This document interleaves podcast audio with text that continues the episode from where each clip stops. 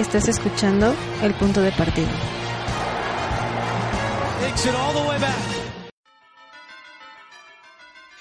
Hola a todos, bienvenidos de nuevo al Punto de Partido. Yo soy Rafa Ramírez y esta semana tenemos trabajo.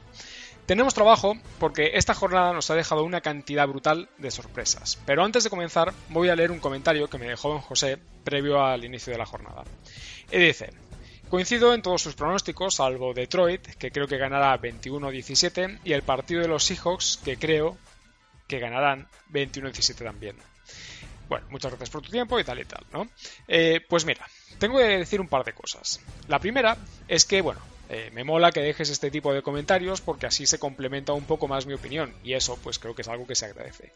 La segunda es que cuando yo reviso los partidos siempre hay algo que me pues que me suele dejar dudas, ¿no? Sobre todo en una liga tan competitiva como lo es esta. Partidos en los que los equipos están igualados y un detalle de calidad, o al contrario, un error, puede hacer que se dé una, una big play que decida el partido. Bueno, creo que ya me entiendes, ¿no? Eh, concretamente, en estos dos casos eh, que mencionas tenía dudas, eh, porque por una parte Detroit me parece que tiene más talento en ataque como para ser capaz de anotar más que Chicago, aquí pues hay que ver también el tema de, Stafford esta semana.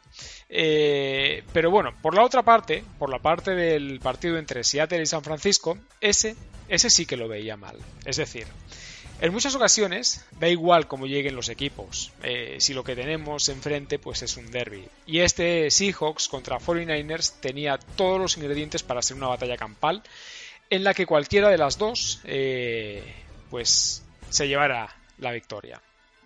Al final, esto es fútbol americano. Y bueno, como en la peli de un domingo cualquiera, podemos ver cómo las cosas eh, pueden decantarse de uno o de otro lado, ¿sí? Y sobre todo, pues haciendo referencia a esta película, pues vemos como un domingo cualquiera, pues el resultado, a pesar de las apuestas, pues puede ser diferente al que todos esperamos. Eh, bueno, esto pues también evidentemente no mención para todos los equipos que esta semana eran favoritos y han perdido. Bueno, una vez dicho esto, yo creo que es hora de que comencemos con, con, con el repaso a la jornada. Vamos a comenzar con el partido del jueves por la noche, partido entre Los Ángeles Chargers y los Oakland Raiders. Aquí tenemos el primer error, los Ángeles Chargers perdieron 24 a 26 contra los Raiders. La semana pasada vimos una versión de los Chargers. Este domingo, pues esa versión solo la vimos a, ratos y la verdad es que así pues eh, no, no, van a llegar muy lejos. Más que nada porque esta derrota se dio gracias a los errores de Philip Rivers, ¿sí? Y ahí, bueno, por echar la culpa a alguien, vamos. Y bueno, no lo digo por decir, porque algo de mérito imagino que también eh, eh, debe tener el planteamiento defensivo de los Raiders, que lo sometieron a una presión constante que acabó por traducirse en cinco sacks y tres intercepciones vitales para el desarrollo del partido. Dos, eh, bueno, dos en el primer cuarto eh, que supusieron 10 puntos y una al final del partido que bueno que dejó a los Chargers sin posibilidades de, ganar y eso que con un field goal eh, les valía. Eh, conclusión, los Chargers de la semana pasada son mentira. Los Raiders van acumulando victorias y a pesar de eso no los veo. Es decir, creo que ganaron porque enfrente estaban los Chargers y a pesar de eso, pues mirad lo que, lo que les costó. Pues bien, eh, correr a los Riders muchas veces les sirve, ¿no?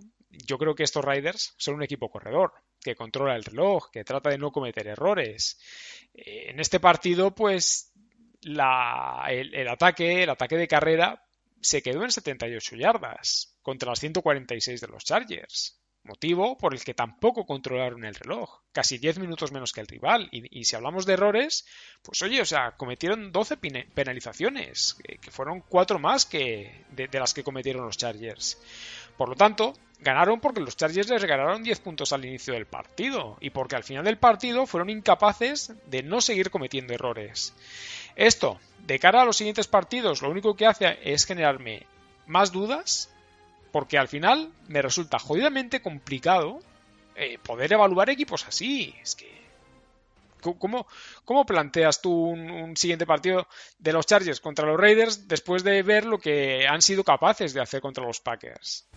Es que claro, o sea, vienes emocionado, vienes pensando que, bueno, que, que, por fin este equipo comienza a hacer clic y ves esto, pues al final yo creo que bueno, que es parte de lo mismo. Los Raiders, eh, en lo que llevamos de temporada, han tenido partidos muy buenos, han tenido momentos en los que parece que, sí comenzaban a funcionar y de pronto se nos vuelven a caer. Y, como estos, pues un montón más de equipos esta, esta temporada. Pero bueno, Vamos a pasar a los partidos del domingo. Eh, tenemos un Atlanta Falcons contra New Orleans Saints. Los Falcons sorprendieron a todo el mundo y les ganaron 26 a 9. Aquí sí que creo que los Saints menospreciaron a los Falcons y que los Falcons se tomaron el partido como lo que significaba para sus aficionados. Eh, una de las rivalidades más importantes de, los últimos años. Eh, porque ese viaje, ese viaje que hacen los aficionados de los Falcons por carretera, que son 7 horas, cuidado, desde la Interestatal 85 en Atlanta hasta el barrio francés en New Orleans, no podía quedar sin recompensa porque ya no es eh, solo la rivalidad que nació en el fútbol americano colegial entre los Bulldogs y los Tigers, sino porque se lo tomaron como uno de esos partidos eh, que marcas en el calendario y que cuando tu temporada es tan desastrosa y tan decepcionante como la de los Falcons, te dejas todo, te dejas todo para ganar este partido. No voy a decir que, bueno, que esta era la, la, la Super Bowl de los Falcons esta temporada. Lo que sí diré es que este era el partido que se suele regalar a los aficionados cuando ya todo está perdido. Ahora, el puesto de Dan Quinn, bajo mi punto de vista, no se salva con esta victoria. Vamos, creo que, es que vamos, ni siquiera el proyecto de Atlanta. Porque, oye, eh, a mí, que venga alguien y me explique cómo se hace para que una de las peores defensas de la NFL sea capaz de anular por completo a uno de los mejores ataques y dejarlos sin ni siquiera anotar un touchdown en todo el partido. Vamos, y hablamos de Drew Brees, hablamos de un equipo que recuperaba talento en ataque, que volvía a Alvin Camara. Y no solo eso, es que ni siquiera fue uno de esos partidos de 400 yardas de Matt Ryan, que hizo 182, dos touchdowns y una intercepción. Lo que hicieron fue dominar la carrera con 143 yardas y anularla de los Saints, dejándolo en solo 52. Eso, y bueno, que Julio Jones demostró que es uno de los mejores receptores de la NFL, y aunque no anotó, sí que ayudó a avanzar a su equipo en los momentos importantes. Por otra parte, los Saints tuvieron 12 penalizaciones que les hicieron perder bastantes yardas en terceros down, por lo que también todo se les complica un poco más. La semana que viene deberían volver los Saints que conocemos. De los Falcons yo la verdad es que no espero mucho más. Pasamos al siguiente partido entre Cleveland Browns eh, y Buffalo Bills. Los Browns ganaron 19 a 16 y bueno, creo que Kitchens le debe la victoria a Stephen Hauska porque mira que el partido nos dejó, vamos, entre todo esto, pues unas cuantas cosas claras, ¿no? Que por ejemplo, pues eh, esa incapacidad para generar puntos que demuestran los Browns cada vez que se acercan a la red zone o por ejemplo, que Baker Mayfield eh, se mostró algo más seguro y esta vez, pues bueno, tampoco tuvo intercepciones. Karim Ham eh, se une a un backfield que, que, la verdad, o sea, creo que puede ser clave cuando este equipo pues, eh, comience a funcionar. Y lo digo otra vez, porque si algo tienen estos Browns es talento en ataque. En fin, los Bills hicieron de su defensa una de las claves para ganar el partido Mientras que, bueno, Josh Allen pues era quien ponía los puntos en el marcador con dos touchdowns en carrera. La clave del partido pues fue que Hauska falló dos field goals que ponían, bueno, que podían haber eh, eh, cambiado el signo del partido, sobre todo viendo cómo sufrieron los Browns para, para, anotar. Al final a los Bills no les salió el partido, los Browns se encontraron con, con una victoria y bueno, o sea, de esta forma pues vemos como, como los Bills no ganan solo a los equipos con récord negativo, porque en este caso tenían que haber ganado y bueno, yo creo que cuando se enfrentan a un equipo que tiene el talento, pues aunque en este caso bueno, también podemos eh, mencionar que, ellos pusieron de su parte ¿no? para, para perder este partido. Pero bueno, en fin, seguimos con el siguiente. Partido entre Detroit Lions y Chicago Bears. Victoria de los Bears, 20 a 13 sobre los Lions. Y bueno, la clave para mí fue Stafford, ¿no? Porque vamos, si hubiera estado en condiciones de jugar, estoy seguro de que el ataque de los Lions hubiera sido capaz de generar más puntos que el rival. Pero claro, hablamos de historia ficción. Lo que pasó en realidad es que los Lions no encontraron la manera de ser productivos en ataque, y lo digo porque de las 13 series ofensivas que tuvieron, solo 3 se tradujeron en puntos, dos field goals y un touchdown. Todas las demás acabaron en nada. Y diréis, pues normal, porque Chicago tiene una buena defensa. Pues aún así los Bears permitieron 357 yardas. Y la verdad es que cedieron el control del reloj también a los Lions. Incluso la eficiencia en terceros downs de los Bears estuvo por los suelos con un triste 16%. Lo que hizo bien Chicago fue cerrar la primera parte eh, para irse con ventaja de 6-7 en el marcador y comenzar la segunda eh, parte eh, anotando, interceptando, volviendo a anotar. El resto del partido fue encomendarse a su defensa, vamos. Y bueno, ya veis que, les funcionó. por eso, pues yo al principio pues, me estaba acordando de, de Stafford. Otra cosa, el partido comenzó con pitos a Trubinsky, o al ataque, como lo queráis interpretar, y bueno, Trubinsky hizo lo que tenía que hacer para ganar el partido. 16 de 23, 173 yardas y 3 touchdowns sin intercepciones. Los Lions cada vez tienen menos margen si quieren salvar la temporada y bueno, yo la verdad es que si tuviera que apostar no apostaría por ellos. Pasamos al siguiente partido, Ravens contra Bengals. Los Ravens dieron una paliza, 49 a 13 y la verdad es que no hay mucho más que, destacar. Eh, los Bengals una semana más demuestran que no están para dar sorpresas y los Ravens que ahora mismo pues son demasiado para un equipo que está en, reconstrucción. Eh, Ryan Finley debutó como quarterback titular en Cincinnati y bueno, tuvo un partido discreto. Eh, de hecho, pues mirad, los Bengals tuvieron la posesión del balón durante 10 minutos más que los Ravens, pero claro, cuando no sabes qué hacer con, con el balón o con el ataque, pues mal asunto. Si es cierto que Mixon superó en esta ocasión las 100 yardas en carrera, pero vamos, eh, este juego va de anotar más que el rival, o en su defecto evitar que el rival anote más que tú. Sea como sea, los Bengals ni anotan ni defienden. Eh, partido, creo, de trámite para Baltimore, que sigue una semana más demostrando que son un equipo a tener en cuenta y que Lamar Jackson también pues, eh, es candidato a ese, a ese MVP. 15 de 17 para 223 yardas y 3 touchdowns. Además de eso, pues 7 eh, carreras para 65 yardas y un touchdown. Vamos, que lo único que le hace falta es pasar el balón y recibirlo él, mismo. En fin, eh, siguiente partido, Partido entre Kansas City Chiefs y Tennessee Titans. Los Titans dieron la sorpresa y ganaron a los Chiefs 35 a 32. Y yo me pregunto si este partido es como el Packers Chargers de la semana pasada. Es decir, hasta qué punto podemos creernos a los Titans y hasta qué punto los Chiefs tienen problemas. Eh, pues bueno, eh, por una parte, tenemos a, a Tannehill, que hizo un partido sin complicaciones, incluso creo que, fue un, game manager, ¿no? O sea, se dedicó a hacer lo que tenía que hacer sin cometer muchos errores y, bueno, para eso pues 13 de 19, 181 yardas y dos touchdowns, dejando el peso del ataque a Derrick Henry, para que este colega pues en 23 carreras acumulara 188 yardas y dos touchdowns. Algo eh, que estoy seguro que Bravel pues había eh, planteado porque si los Chiefs tienen un problema es en su defensa. Y más concretamente, pues en la defensa contra la carrera, que vamos, es la segunda peor de la NFL, solo superada por la de los Bengals. Eh, con un agujero así, el partido solo se podía ganar anotando más que el rival, y pese a que Mahomes tuvo un partido de 446 yardas y 3 touchdowns, eso no fue suficiente.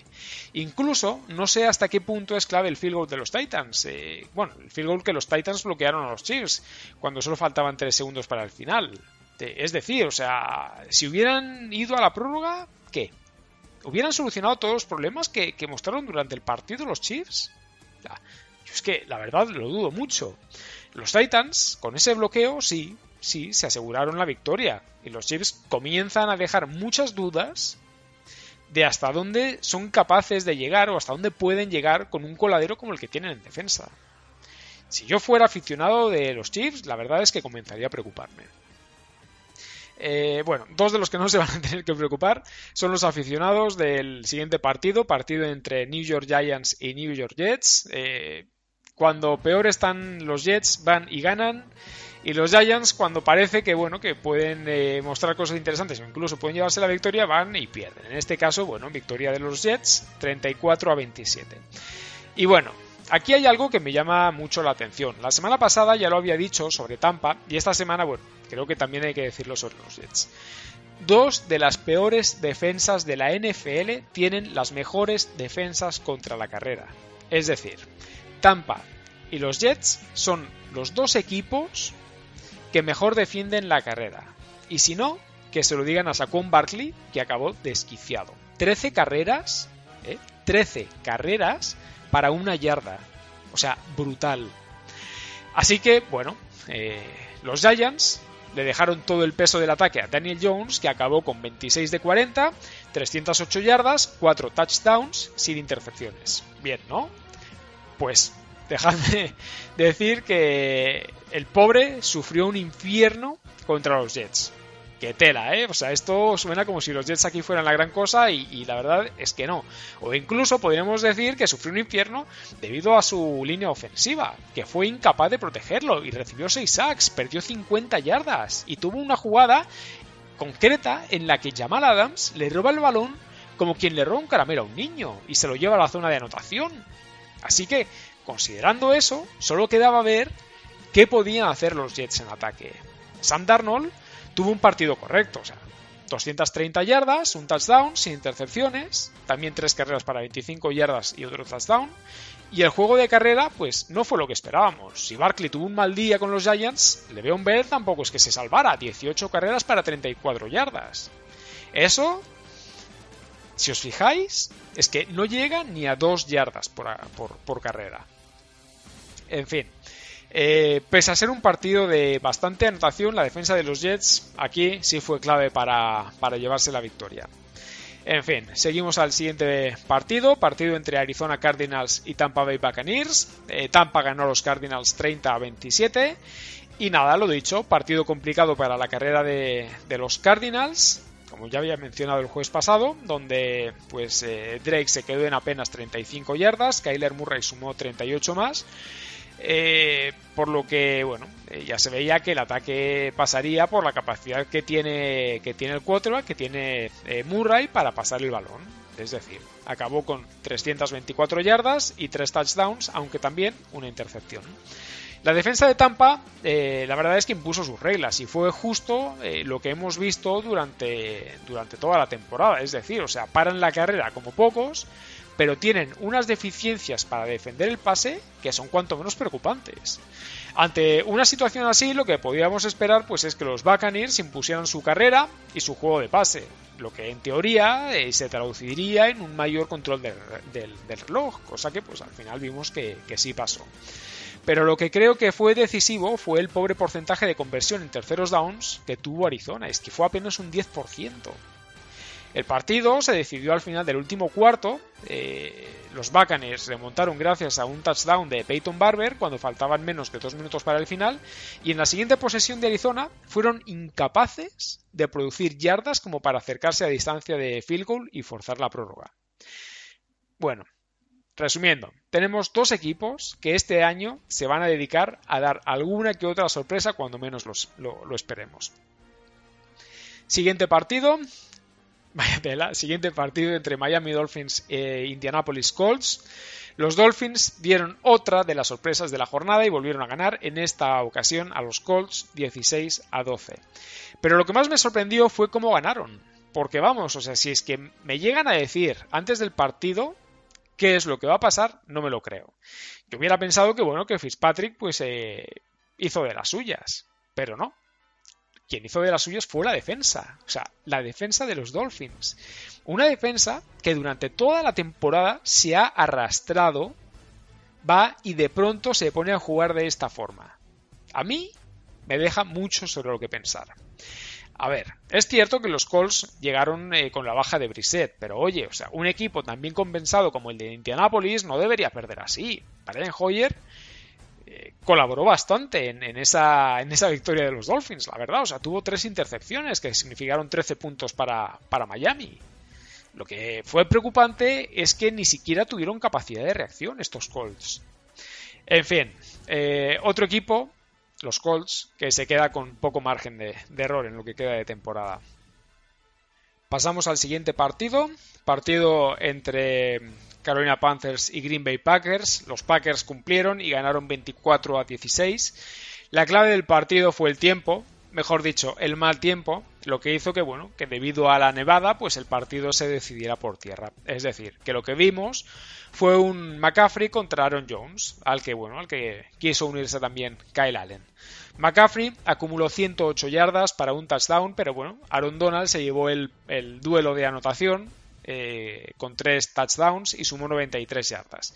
Kyle Allen, como digo, pues también se quiso unir a la fiesta y completó 28 de 43 pases para 307 yardas, un touchdown, una intercepción también, pero también se llevó tres sacks de, regalo.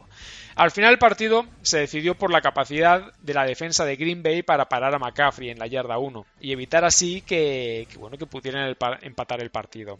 También hay que decir que bueno que para empatar eh, Carolina lo que necesita ver una conversión de, dos puntos. ¿eh? Eh, por lo que el partido pues al partido no, no, le faltó su dosis de drama. Nueva victoria para los Packers, que bueno, que de esta forma pues eh, eh, se mantienen se mantienen fuertes y sobre todo pues eh, derrotando a, rivales de, primer nivel. Siguiente partido entre Los Ángeles Rams y Pittsburgh Steelers. Los Rams también se apuntaron al domingo de las sorpresas y perdieron contra los Steelers 17 a 12. Y digo sorpresa porque creo que pocos esperábamos que los Rams dejaran tantas dudas después de haber llegado a la Super Bowl el año pasado y porque los Steelers, en uno de los años que menos talento tienen y sin Roethlisberger, se están consolidando gracias a los Dolphins. Sí, sí, a los Dolphins. Y lo digo porque si no hubiera sido por ese cambio que hicieron por Minka Fitzpatrick, que lo que ha hecho ha sido fortalecer a una defensa que es capaz de mantenerlos en los partidos, pues no estarían en este punto. La verdad es que Fitzpatrick y TJ Watt son jugadores que en este momento pueden marcar diferencias. Y eso fue lo que hicieron este domingo. Por lo tanto, la clave de la victoria de los Steelers fue esa defensa, que dejó sin touchdown al ataque de los Rams. Porque vamos, ese primer touchdown del partido fue debido a un fumble de los Steelers, que Dante Fowler llevó a la zona de anotación. Después de eso, la nada. Durante el resto del partido solo fueron capaces de anotar 5 puntos más. Por lo tanto, a poco que los Steelers hicieran bien las cosas, pues acabarían llevándose el partido. Si miramos al quarterback, Mason Rudolph, pues bueno, hizo 242 yardas, un touchdown sin intercepciones. Y después de eso, el trabajo defensivo fue brutal. Minka Fitzpatrick, después de un fumble de los Rams, consiguió, eh, consiguió anotar. Al final, pues mira, victoria sufrida en un partido cerrado donde las defensas y las intercepciones de los Rams pusieron todo de su parte para definir el signo del, partido. A mí, por lo pronto, pues lo que me parece increíble es que ambos equipos estén con récord de 5-4. Poco margen de error de aquí a final de temporada para los Rams. Y los Steelers parece que se, que se meten en, la pelea, ¿no? Por llegar a, a, playoffs, una plaza de, de wildcard. Pero bueno, eh, ya vamos terminando, llegamos al Sunday Night, partido entre Minnesota Vikings y Dallas Cowboys. Los Cowboys no querían ser menos y demostraron que un equipo donde Cousins es el quarterback titular también pueden ganar en prime time. Es decir, ganaron los Vikings 28 a 24 a los Cowboys. Y ganaron en gran parte gracias al trabajo de Mike Zimmer, que bueno, una vez más deja a Garrett como un head coach incapaz de ofrecer soluciones. El game plan de los Vikings se basó en establecer su juego de carrera y provocar que Dak Prescott les ganara el partido. Creo que Zimmer sabía que anulando a Siki Elliott podía aprovechar los, potenciales errores de, Prescott, eh, sobre todo cuando lanza en, profundo. Y bueno, la verdad es que se la jugó bastante esperando que fallara, porque prácticamente no lo hizo. Lo que sí pasó es que en el último cuarto fue incapaz de generar puntos para su equipo. Y eso que sus receptores tuvieron una noche bastante inspirada con recepciones de highlight. Tanto Amari Cooper como Randall Cobb se ganaron el sueldo, ambos con más de 100 yardas y sus respectivas anotaciones. Eh, como decía, Zimmer buscó anular a Siki Elliott, que acabó desquiciado con 20 carreras para apenas 47 yardas. Eh, con relación a los quarterbacks, ambos tuvieron un partido decente, sin apenas errores, por lo que esa última intercepción a, a Prescott eh, para mí queda en nada, porque ya con el partido acabado buscó el milagro, milagro Made in eh, Aaron Rodgers, eh, que pudo haberse dado, pero puesto que ese balón cayó de manera fortuita en manos de Jaron Kears, como podía haber caído en manos de cualquier otra, pues mira, el partido terminó así. Sí, la verdad es que bueno, fue, fue lotería. Conclusión, muchos dudábamos de la incapacidad de Cousins para ganar en, en prime time lo que no vimos fue la incapacidad de Garrett para dar soluciones cuando se enfrentan a un equipo que, bueno, que, saca del partido a su juego de carrera. Sin Siki Elliott, estos Cowboys sufren más y eso es algo que los rivales, eh, bueno, que, se enfrenten a ellos, pues deben tener muy en cuenta, sobre todo pues en, este, en este tramo final de, temporada. Y bueno, ya después de esto llegamos al, Monday Night. Eh, yo creo que, bueno, partido de la jornada partido entre Seattle Seahawks y San Francisco 49ers y bueno, un derby como este podía caer de cualquiera de los dos lados, pese al favoritismo de San Francisco, y lo digo porque los Seahawks plantearon el partido dejando caer que el punto débil de los 49ers es Garópolo. Es decir, se dedicaron a parar la carrera y esperar a que Garópolo cometiera errores, que los cometió, y supusieron 14 puntos a favor de Seattle. Un sack donde perdió el balón y acabó en anotación de Clowney, y una intercepción que acabó en touchdown de los Seahawks en la siguiente posesión. Para más Henry, los 49ers eh, perdieron por lesión a Emmanuel Sanders, eh, por lo que Garópolo se quedó sin uno de sus mejores receptores. Ya en el tercer cuarto los Seahawks lograron un parcial de 14 a 0 con el que en teoría iban a dominar lo que quedaba de partido, pero es que tampoco fue así. Y no fue así porque los 49ers lograron recuperarse en el último cuarto y un fumble de los Seahawks que acabaría en anotación y conversión de dos para San Francisco hizo que el partido se pusiera 21 a 18. Lo que pasó después fue que las defensas ya no permitieron más touchdowns, por lo que los 49ers sobrevivieron a base de field goals y lo lograron para forzar la prórroga falta de un segundo para, el final del partido. Lo que pasó ahí fue más dramatismo. Una intercepción de los Seahawks que acabó en un field goal fallado por los 49ers. La siguiente posesión de los Seahawks tuvieron que despejar, igual que acabarían haciendo los 49ers en, en, su, pues en su posesión. Y finalmente los Seahawks, gracias a un field goal de 42 yardas de Myers, les dieron el partido. En fin, un partido disputado que pudo caer del lado de cualquiera de los dos equipos y que finalmente nos deja sin equipos invictos. Este partido nos debería dejar claro que ambos equipos eh, se presentan como candidatos en esta recta final de temporada. El trabajo de, Seattle y sobre todo de Russell Wilson yo creo que, bueno, que es digno de reconocimiento y vuelve a dar un golpe sobre la mesa presentando un eh, motivo más para llevarse el MVP esta temporada. Russell Wilson, señores. En fin, este ha sido el resumen de, la jornada. Eh, ha sido una, jornada de auténtica locura. Yo creo que bueno, que la NFL es lo que tiene, es lo que, lo que más nos gusta, o sea que, a pesar del, del, teórico favoritismo de muchos de los equipos, pues siempre se puede dar la sorpresa, esa competitividad que se tiene que, bueno, que yo creo que es que, vamos, o sea, nadie se pensaba que, equipos como, como Atlanta, como Miami, como, bueno, los Jets se enfrentaban también a los Giants, hay que decirlo, ¿no? Eh, pudieran llevarse el partido, pudieran dar la sorpresa. Ha sido una jornada donde se han roto un montón de quinielas. Y yo creo que al final lo que los que lo disfrutamos pues somos nosotros. En fin, eh, pues nada, lo dicho, comentarios, eh, ahí está la caja en, en iVoox, eh, sugerencias, opiniones y demás, ya sabéis que siempre se agradecen. Por mi parte, pues es todo esta jornada. gracias por estar ahí y nos escuchamos el, jueves con los pronósticos de, la siguiente semana. El correo del podcast, pues ya lo sabéis, siempre lo repito al final del, del programa, es el punto podcast gmail.com. Y nada, o sea que me estoy enrollando de más. Nos escuchamos pronto. Hasta luego.